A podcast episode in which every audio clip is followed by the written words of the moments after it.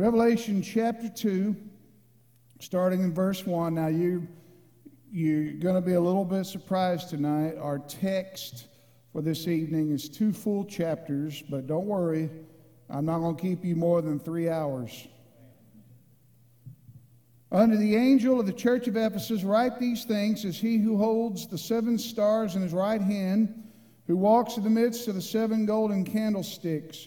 I know your works and your labor and your patience, and how you cannot bear them which are evil, and you have tried them which say they are apostles, and are not, and have found them liars, and have borne and have patience, and for my name's sake have labored and have not fainted.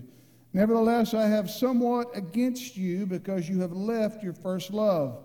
Remember, therefore, from where you have fallen, and repent and do the first works, or else I will come unto you quickly, and I will remove your candlestick out of his place, except you repent. But this you have, that you hate the deeds of the Nicolaitans, which I also hate. Let he who has an ear, let him hear what the Spirit says unto the churches. To him who overcomes, I will give to eat of the tree of life, which is in the midst of the paradise of God. So hold your finger there at, that, at the next section. Let's go to the Lord in prayer. Father, we just ask you tonight, Lord, as we look at this passage, God, that you would give us clarity of thought and ease of expression. Lord, that you would anoint our message here. God, that we would have ears to hear what you're saying to us as a church. We love you and give you praise in Jesus' name. Amen. Now, when I was beginning to travel a little bit this year, this is my first, uh, my second year with the ministry, but my first year to kind of travel a little bit, to have the privilege to speak at churches.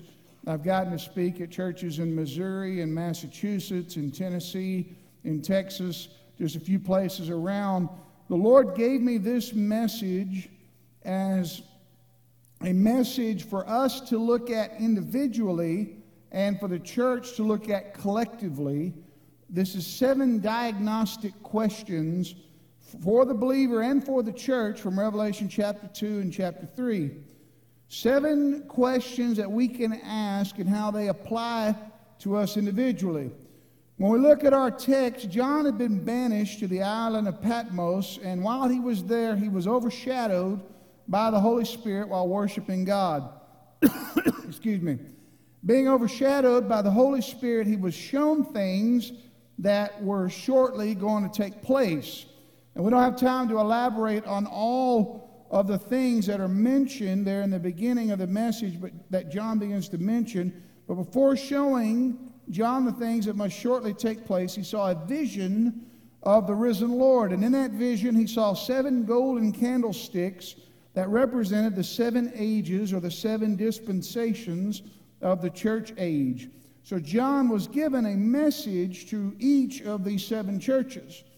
So the first church that we read was Ephesus. Ephesus was the crossroads of civilization. It was the de facto capital of the providence. It was known as the supreme metropolis of Asia. The Roman governor resided there in Ephesus. It was located on the western coast of Asia Minor. It was at the convergence of three great highways. From the north, the east, and the south, Ephesus was the trade center of the area. One commentator called Ephesus the Vanity Fair of the ancient world. Religiously, Ephesus was the center of worship of the fertility goddess known in Greek as Artemis. excuse me and romanticized as Diana that we read about in Acts chapter 19, verse 24. The temple with the statue of Artemis is one of the seven wonders of the ancient world. So, even though they were set against this background, the Ephesian Christians had many things going for them. They worked hard.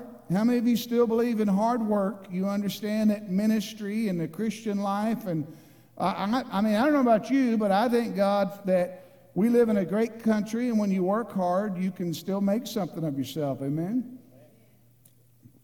I know that in southeast Texas, everybody knows a thing or two about working hard because uh, I, I pastored in southeast Texas. My in laws are from southeast Texas, so we understand hard work here. They worked hard, they upheld biblical doctrine. Now, how many of you know doctrine is important? And knowing what the Word says is important. I, I, I heard one uh, famous preacher analyzing the downfall of another famous preacher. And basically, he said that the other preacher had his downfall because he didn't understand good doctrine. And I, that was definitely part of his downfall. He didn't understand doctrine. This word is important, and doctrine is important. So, uh, all of you that teach Sunday school, children's church, girls' ministries, Royal Rangers, all of those things, it's important what you're putting in our kids and our youth's mind. Good doctrine, good sound doctrine. Because there's so much weird stuff out there, and so much stuff that's not biblical out there. So we got to know good doctrine. What does this word say? We can't live this word if we don't know this word.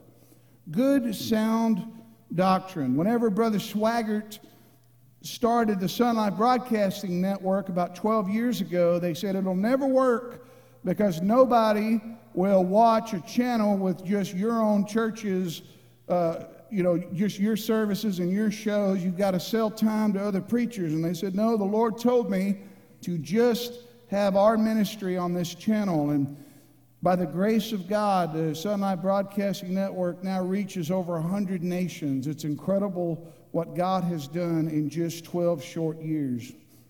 So they worked hard. They upheld biblical doctrine and morality. They persevered in the face of hardship, but they were doing all of God's work without God's love, without His love. In verse 4, he said, Yet I hold this against you you have forsaken the love you had at first. Although Jesus didn't define this lost love, he taught that the love of God and the love of your neighbor go hand in hand. How many of you know we're called to love God and called to love others? And sometimes people are hard to love. I'm not talking about any of you, I'm talking about me. But sometimes people are hard to love. But he said, You're doing all these great things, but you're doing it without the love of God and the love for your neighbor. That's what was lacking in the hard work and the good doctrine and the perseverance was the love.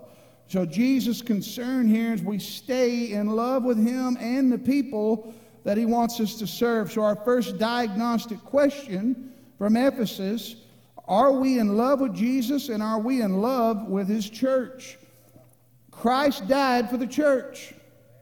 He died for the church. He loves the church. A lot of people want to pile on the church and they say the church is this and the church is that and this pastor is, did this and this pastor did that to me. If you get on social media, you see all of these great experts saying, oh, well, uh, churches should do this and churches should do that. I had one gentleman who told me that we should shut down the services at Family Worship Center and just allow all the homeless to come in to the sanctuary and they can live inside the sanctuary because it seats so many people. That's what we should do. Now, reaching out to the homeless is important.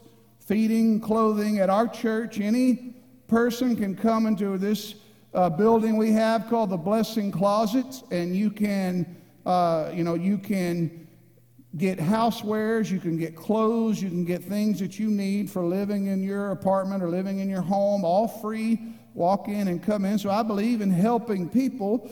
But our main primary focus, obviously, just like in this sanctuary here, is not to house everybody. A lot of people have a lot of ideas about what churches should do, and they like to uh, mock the church and they like to be negative about the church. If you are a Christian, especially if you're a pastor, then don't be negative about the church on social media.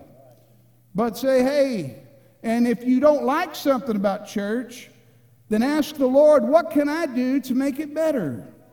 How can you, how, what can I do? I, t- I promise you, if people would go into churches w- without this consumer attitude of what the church can do for me, but what can I do for the Lord? This is, this is not J.R. Armstrong's church. This is not the assemblies of God's church. This is God's church. And Jesus died for the church, and he loves the church. So a lot of people like to say what the church should do and shouldn't do, but in the work, in the hard work of all this stuff, in, in the midst of all the stuff they did, they were doing the work of God without the love of God. Let's look at verse 8. This is the church in Smyrna. And unto the angel of the church in Smyrna, write these things, says the first and the last, which was dead and is alive. I know your works, your tribulation and poverty, but you are rich. I know the blasphemy of them which say they are Jews and are not, but are the synagogue of Satan. Fear none of these things which ye shall suffer. Behold, the devil shall cast some of you into prison, and you may be tried, and you may have tribulation ten days. Be thou faithful unto death, and I will give you a crown of life. He who has an ear, let him hear what the Spirit says unto the churches. He who overcomes shall not be hurt of the second death. So, number two, the second question we ask ourselves, the church in Smyrna, do we stand strong when we're tested? Do we stand strong when we're tested? The Christians at Smyrna lived under difficult circumstances. In verse 9, he said, I know your afflictions and your poverty. These afflictions were demonic in origin. In verse 10, he says, The devil will put some of you into prison to test you, and you will suffer persecution for 10 days. How many of you know that people around the world are suffering persecution for the cause of Christ? We think in America that we are persecuted whenever somebody, whenever Facebook takes down our post, we think we're suffering persecution. But some people in this world are facing very death, their very death at the thought of gathering together, coming together. The government is persecuting them. Do we stand strong when we're tested? I told you this morning that if somebody told you that when you became a Christian, your life was going to be easy, they lied to you. Because the devil likes to ramp up things against you when you turn your life over to Christ. Do we stand strong when we are tested? These, these afflictions that we're going through, they, they were demonic in origin. And the letter to Smyrna reminds us that no Christian is immune to suffering, regardless of spiritual maturity or social status. You will notice this jumped out at me in this passage. Jesus did not promise to remove their difficulties. He didn't say, I'm going to take this suffering and persecution away from you. He never says that in here, but he says, that if you will be faithful, even unto a point of death, I will give you life as your victor's crown. If you serve Jesus just for earthly benefits, just for you think you're going to be rich or you think everything's going to always be great, hardship and persecution will derail you and potentially destroy you. We sang about heaven tonight to stand strong in times of testing, we need to have a heavenly focus. We're not, this world's not our home, we're just passing through. Amen. So, do we stand strong in time of test? I could sit here, a very simple question, say, How many of you are going through a time of testing? Most of you would probably raise your hand. Do we stand strong like the church in Smyrna through the times of testing? Question number three. Verse 12 And unto the angel of the church in Pergamos, write these things, that he who has a sharp sword with two edges. I know your works and where you dwell, even where Satan's seat is. You hold fast my name and have not denied my faith, even in those days wherein Antipas was my faithful martyr, who was slain among you where Satan dwells. But I have a few things against you, because there then who hold the doctrine of Balaam, who taught Balak to cast a stumbling block before the children of Israel, to eat things sacrificed unto idols, and to commit fornication. So have you to them who hold the doctrine of the Nicolaitans, which thing I hate. Repent, or else I will come, uh, I will come unto you quickly, and will fight against them with the sword of my mouth. He who has an ear, let him hear what the Spirit is saying to the churches. To him who overcomes, I will give to eat of the hidden manna and will give him a white stone and a stone, a new name written, which no man knows, saving he who receives it. So the church at Pergamum, they lived where Satan has his throne, according to verse 13. Christians might inhabit the same city as the devil, but you can resist the pressure that he puts upon, upon you. They can resist the pressure of the enemy that he puts upon us. It reminded me, reading this passage, of the city of New Orleans. Now, when we first moved to Baton Rouge, one night I said, I want to go to New Orleans. When we first got there, I want to go to Cafe Du Monde and eat uh, beignets. They were supposed to be open. We drove all the way over there from my house, about a 50 minute drive. We got there, and because of the pandemic, they were closed, and it was very disappointing. But sometimes I like to go over to New Orleans during the daytime just for the food, just to eat, or there's a lot of historical things. There's a World War II museum that I'd like to go to at some point. But it reminded me of this. You guys uh, have heard the phrase, in Austin, Texas, keep Austin weird. Uh, maybe you've ever been to the state capitol, been to Austin, and heard keep Austin weird.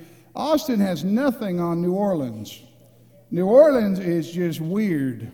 New Orleans is really something. I mean, Austin looks like your local suburb compared to New Orleans. New Orleans, that's what it, this city reminded me of they lived under pressure in their city. They lived where Satan has his throne. Now, understand, New Orleans has a lot of good Christian people there, pastors and ministries, and I'm just admonishing us all we should pray for them because they've got a hard, hard job out there.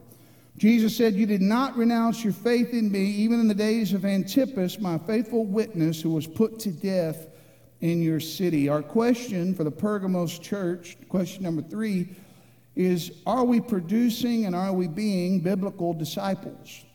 Are we producing biblical disciples? Are we being biblical disciples? We're not just called to get people saved, but we're called to make them a disciple. A disciple is a lifelong follower of Jesus, a deep rooted follower of Jesus. But Pergamum, they were, they were hanging tough in the midst of all this pressure and they tolerated the teaching of Balaam. According to Numbers chapter 31, verse 16, Balaam enticed the people of Israel to practice immorality. The Israelites, they wanted the benefits of salvation, but they didn't want to count the cost of discipleship. Pergamum reminds us to live and lead and disciple biblically so we can avoid repeating this error. A lot of people say, I like, I like the Christianity thing. I like being a Christian. I wear a cross around my neck. I wear something that, yeah, sure, I'm a Christian. Most people, if you stopped them on, a, on the road and said, hey, are you a Christian? They say, yeah, yeah, I'm a Christian. Most people would identify as a Christian. But how many of you know being a Christian is not just wearing a cross around your neck? It's not just saying, oh, I like this Christianity thing, but it's becoming a sold out disciple of Jesus? Are we a deep rooted, sold out disciple? Because, like I mentioned previously, there are people in this world being really persecuted for their faith. If someone, God forbid, put a gun to your head and said, renounce Jesus, or I'm going to pull the trigger, what would we do? I hope that we would stand strong in the face of trials? Are we producing disciples? The children and the young people of this church, we're not just trying to get saved, but to make them disciples. Who is going to teach the next generation the message of Pentecost and the message of the gospel if it's not the next if it's not these young people that you're investing in? You and I are not going to be around forever. I always laugh because a lot of people come up to me and they say, Oh, I'm so glad that uh, they brought you on at JSM. I'm so glad for all these young preachers that are there, that Gabe's brought in all these young preachers. And I don't have the heart to tell them I'm older than Gabe. I'm 44 years old. I'm not one of these young. Sean Murphy and Paris Reagan, they're about 30 years old. Jonathan Steele in their late 20s, right at 30. I'm 44, people. So I'm at my I'm at the prime. I'm at my sweet spot. I don't know how long God is going to have me around. I hope it's a long time should the Lord tarry. But I've got a responsibility at the Bible college to make disciples, lifelong followers of Jesus. You and I, we've got to not just get people saved, but get them discipled. Are we producing not just disciples, but biblical disciples? Good, sound doctrine. I told you doctrine was important. Let's look at verse 18. Under the angel of the church in Thyatira, write these things, said the Son of God, who his eyes are like the flame of fire, his feet are like fine brass. I know your works in charity and service and faith and your patience, and your works in the last to be more than the first. Notwithstanding, I have a few things against you because you suffer that woman Jezebel which calls herself a prophetess, to teach and to seduce my servants to commit fornication and eat things sacrificed unto idols. And I gave her space to repent of her fornication, and she repented not. Behold, I will cast her into a bed, and them who commit adultery with her into great tribulation, except they repent of their deeds. And I will kill her children with death, and all the churches shall know that I am he which searches the reins and hearts, and I will give unto every one of you according to your works. But unto you I say, and the rest in Thyatira, as many have not this doctrine, and which have not known the depths of Satan as they speak, I will put upon you none other burden but that which you have already hold fast, and he who overcomes and keeps my works unto the end, to him will I give power over the nations, and he shall rule them with a rod of iron, and the vessels of a potter shall they be broken to shivers, even as I received of my Father. And I will give him the morning star. He who has an ear, let him hear what the Spirit is saying to the churches. Thyatira was a small military town at the junction of two valleys. Jesus said to the Christians there, I know your deeds, your love, your faith, your service, your perseverance and now you are doing more than you did at first in verse 19. One other translation interprets it and says, I can see your constant improvement in all things. I can see your improvement in all these things. What a great evaluation to hear from Jesus. I can see that you're improving. We should always want to improve as we serve Jesus and as we minister to others. So, our fourth question is Are we improving constantly? What can we not are we working towards salvation? How many of you make we make it clear we're not saved by our works. We're saved by the blood of Jesus. We talked about that this morning. But what are we doing to improve in our life and in our ministry? Are we improving constantly? Jesus said, I can see your works and I can see your constant improvement in these things. Interestingly enough, Thyatira was the smallest city, but it got the longest letter. Sometimes we dismiss the importance of a smaller church in a smaller community. How many of you know God is doing some powerful things in smaller churches and smaller communities? It doesn't matter if you're in Houston, Texas, or you're in Mauriceville, Texas. Don't discount what God can do in a smaller community through the smaller church. Thyatira got the longest letter. It was the smallest church because he's showing us here that don't despise a day of small beginnings. And even if you're in the rural community or the smallest or the smaller church, you are still important. And what you're doing is important. What you're doing in this church is important. It's just as important what you're doing here at Mauriceville Assembly of God as what we're doing in Baton Rouge, Louisiana. You say, well, at Family Worship Center, you're broadcast throughout the entire world. Yes, and we get tons of emails and people saying they accepted Jesus. It's an awesome privilege to be a part of. But God has not called Mauriceville Assembly to be Family Worship Center. God has called Mauriceville Assembly to reach its world. And I know through the YouTube broadcast, through the Facebook broadcast, people are watching this church and are being ministered to from all over. So don't be discouraged or discount or think we're just out in the out in the rural area. The two churches I pastored were both in rural communities. I thank God for the smaller churches in the smaller town. Thyatira was the smallest church it got the longest letter. We cannot dismiss the importance of smaller churches and smaller communities. It's amazing to me. Brother Swaggart came from Ferriday, Louisiana.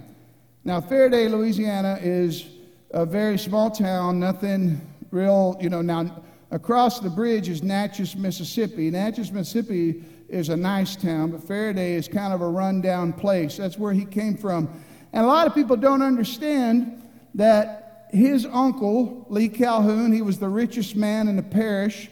He was a very powerful, politically committed man. One day he was driving by, and two ladies were in a field, and they were clearing out the field with their bare hands. They had no tools or anything. He said, What are you ladies doing?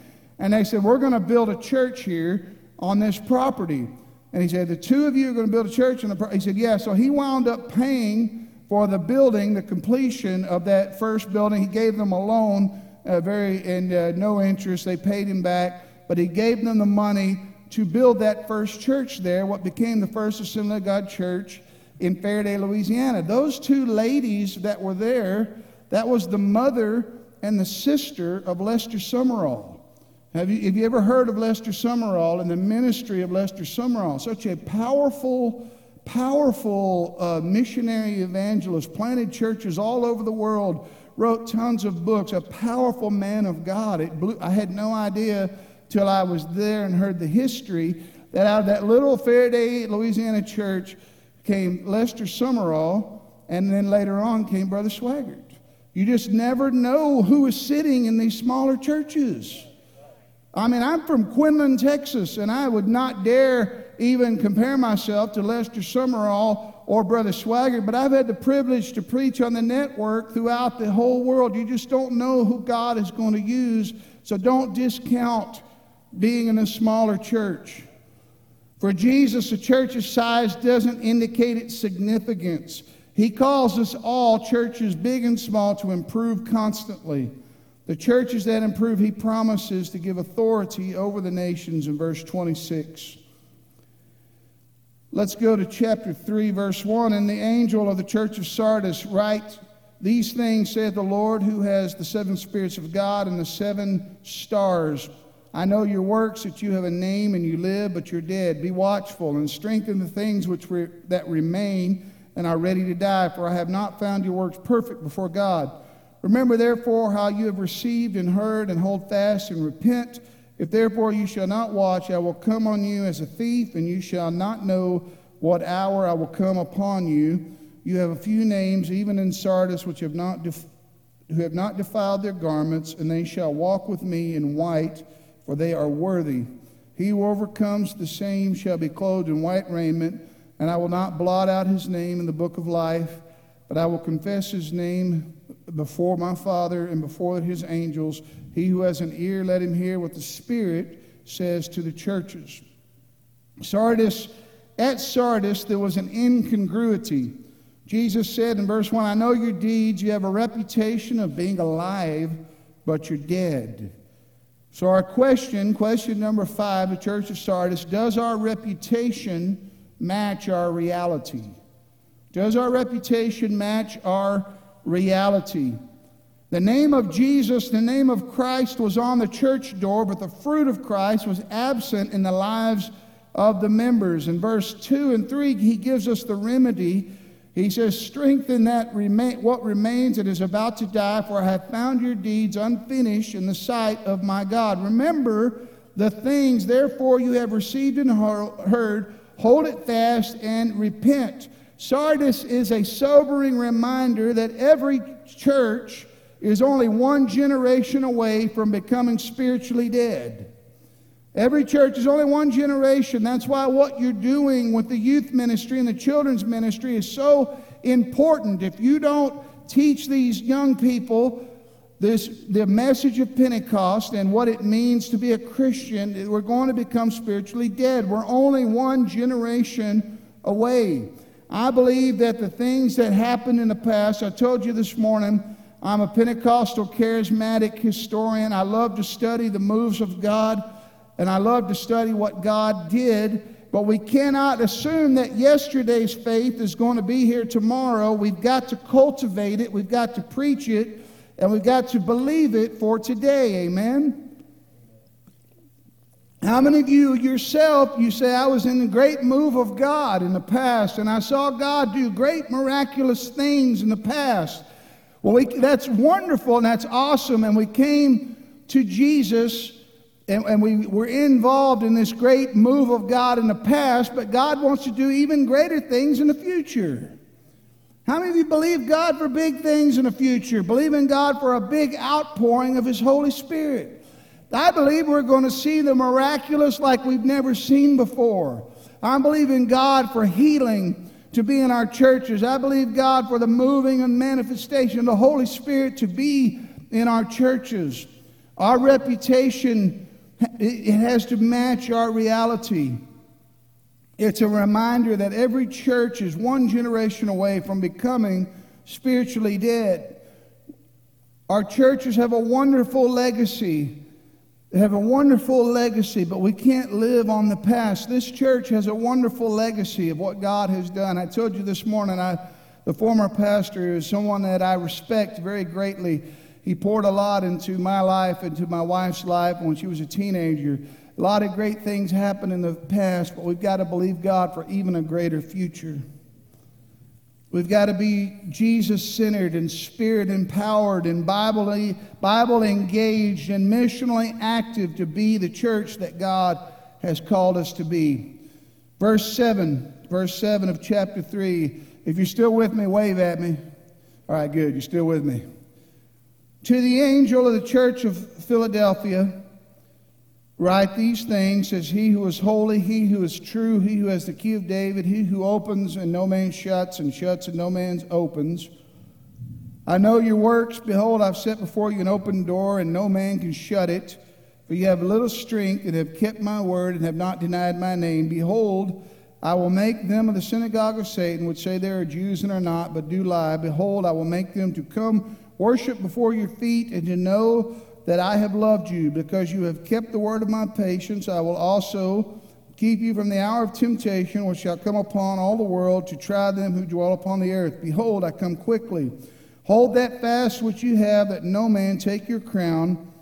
Him who overcomes will I make a pillar in the temple of my God, and he shall go no more out. And I will write upon him the name of my God in the name of the city of my God, which is New Jerusalem, which comes down out of heaven from my God, and I will write upon him my new name. He who has an ear, let him hear what the Spirit says to the churches. So, question number six Do we walk through the doors that God has opened? Do we walk through the doors God has opened? Philadelphia was founded to spread the Greek language throughout the culture, to spread it eastward. It was the, the center of what was called Hellenism or the worship of Helen, the goddess. It was an influential, important city. The Philadelphian church in verse 8, they had little strength. But Jesus said, I know you've got little strength, but I'm going to place before you a door that no one can shut. They were weak, but he was strong. They were weak, but he was strong. Think of all the blessings that we have that the Philadelphian church didn't have. We have financial blessings, we have technological resources, things that were not available to Philadelphia. But he said, I know you've got little strength. I know you're weak, but I am strong. I'm going to make a way. I'm going to open the door that no man can shut. I believe God is going to open the door in your life the next six months to a year, both individually and as a church, going to open doors that no man can shut. One person, now, when I came to JSM, most of the response from people I knew and, and people that knew me was very positive. But one individual said, Well, why do you get to be on TV? Why do you get to be on shows with Brother Swaggart? What makes you so special? And I said, I'm nothing makes me special. But God opened the door for me, and He didn't open the door for you.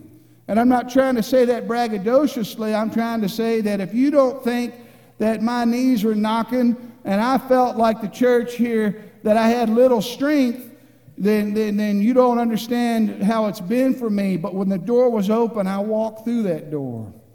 I said, Lord, I'm going to ride this horse as long as it'll go. I don't know how long you're going to have me there. But thank you for opening the door. God is going to open the door for you in situations and places that you feel overwhelmed. You feel under prepared. You feel like, Lord, I can't do this. He's saying, walk through that door because you've got little strength, but I've got all the strength. I'm going to help you. Amen? God is going to open doors for this ministry, things that you cannot even imagine. It's amazing what God has already opened in the world of missions and in Africa and the things that this church is doing to affect the world for Jesus. And I believe God is going to continue to. So when God opens the door, you don't have to be arrogant, you don't have to be haughty, but understand that God called you to this. He didn't call other people, He called you. And I believe in God for open doors in your life. Open doors on the job, open doors for things that you've been praying for when that door opens, walk through it. All right, question 7, verse 14. Under the angel of the church of the Laodiceans, write these things, says the Amen and the faithful and the true witness, the beginning of the creation of God. I know your works, that you're neither cold nor hot. I would have you either be caught or, uh, cold or hot. So then, because you are lukewarm and neither cold nor hot, I will spew you out of my mouth, because you say, I'm in, I am rich and increase with goods, and I'm in need of nothing, and knowest not that you are wretched and miserable and poor and blind and naked. I counsel you to buy of me gold tried in fire, that you may be rich, and white raiment, that you may be clothed, and that the shame of your nakedness do not appear. And anoint your eyes with eye salve, that you may see. And as many as I love, I rebuke and chasten. Be zealous, therefore, and repent. Behold, I stand at the door and knock. If any man hears my voice and opens the door, I will come in with, with him and sup with him, and he with me. To him who overcomes will I grant to sit with me in my throne, even as I overcame and sat down with my Father in his throne. He who has an ear, let him hear what the Spirit says to the churches. So, question number seven as a church and individually, the church of Laodicea, have we invited Jesus to the table? Have we invited Jesus to the table? Laodicea had a problem with its water supply. Hierapolis was to the northeast. It was known for its hot sulfur water. People would go lay in these sulfur baths and they would get relief for their hurting, for their soreness and hurting bodies. Colossae was to the southeast. It was known for its cold water. An aqueduct brought Laodicea water from the hot spring, but by the time the water got to the city, it was tepid.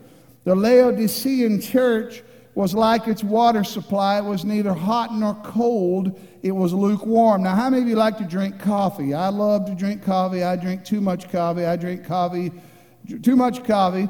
But one thing I do not like is cold or lukewarm coffee. If I drink cold or lukewarm coffee, I may spew it out of my mouth. It's got to be hot. And I probably drink it too hot, but I like it hot. And here, the, the water was lukewarm. It wasn't cold. It wasn't hot. There was nothing to refresh the people of Laodicea spiritually or to satisfy them spiritually. Laodicea brought considerable resources to the table of ministry, but those resources weren't good. In verse 17, Jesus says, You say, I'm rich, I've acquired wealth, I don't need anything. But you don't realize that you're actually wretched, pitiful, poor, blind, and naked. Verse 20 identifies who is missing in this whole thing. He says, Here I am, I stand at the door and knock. If any man hears my voice and opens the door, I will come in and eat with him and eat with that person and they with me. We use this verse sometimes when we are witnessing to non believers and calling them to come to Christ. I remember as a kid, I, re- I memorized Romans 3.23 and Romans 6.23 and John 1.9 and John 1.12. And the last part was Revelation 3.20. That's what we would tell people while witnessing. But this was not written, this was not written to non-believers. This was written to Christians. Think about that. The Laodiceans had locked Jesus out of his own church. And he had to knock and ask to come back in. What a sobering, terrible thought to think they had locked him out of his own church. The American church has lots of material resources at their disposal, but I never want to be at a place where our money and our resources takes the place of Jesus at the table at the center of what we're doing. Imagine that. Have we invited Jesus to the table? He said, Behold, I stand at the door and knock. This was not for unbelievers, this was for Christians, this was for the church. Everything that we do is not to glorify our own personal name, not to glorify our denomination, not to try to build our own brand, but to have Jesus at the center of all of it. Amen. So, are we like the church in Ephesus? Are we in love with Jesus? And are we in love with His church? Are we like the church in Smyrna? Do we stand strong when we're tested? Are we like the church at Pergamos? Are we producing and are we becoming biblical disciples? Are we like the church at Thyatira? Are we improving constantly? Are we like the church in Sardis? Does our reputation match our reality? Are we like the church at Philadelphia? Do we walk through the doors that God is opening and has opened? And are we like the church at Laodicea? Are we inviting Jesus to the table? These are the questions for us tonight as a church and as an individual. So many people trying to do it on their own strength. They haven't invited Jesus in, invited him to the table. So if you bow your heads with me, I'm going to ask the worship team to come back. I told you we would get through seven churches in record time. Obviously, this is just a brief overview of each of these churches, but you can say our, our preacher preached two chapters and didn't go too long. But I want us to think about these questions for a moment. Are you standing strong when you're tested today? I could say, Are you going through a test? And half the people here or more would raise their hand. I'm going through a test. So, are you in love with Jesus? Are you in love with the church? You say, I have a hard time because I've been hurt so much. I tell you, churches are full of imperfect people and you're going to get hurt.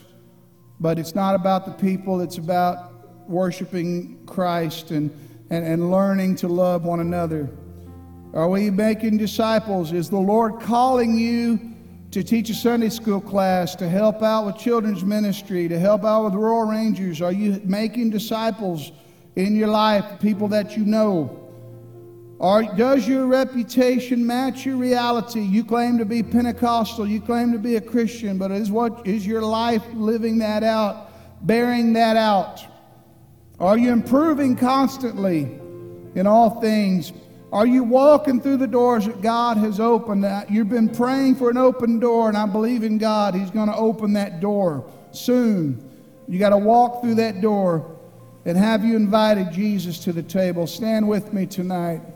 I want to pray for you. You say, Brother Dave, one of these, one of these things or, or multiple of these churches applies to me and applies to what God is doing and speaking to me in my life then I want you to raise your hand because I want to pray for you tonight. Any of these things. Thank you for being honest. There's a lot of areas to hit here with these seven churches for us to learn. Father, in the name of Jesus, Lord, I pray for each person here tonight under the sound of my voice.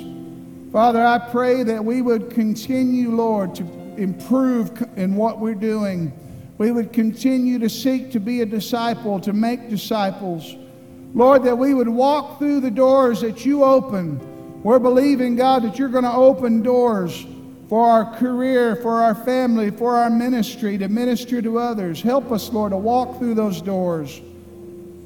Father, that we would not try to do things in our own strength, but that we would invite you to the table to make sure that everything that we do is centered around you, Lord. Hallelujah. Hallelujah. We love you tonight, Lord. We thank you tonight, Lord. Hallelujah.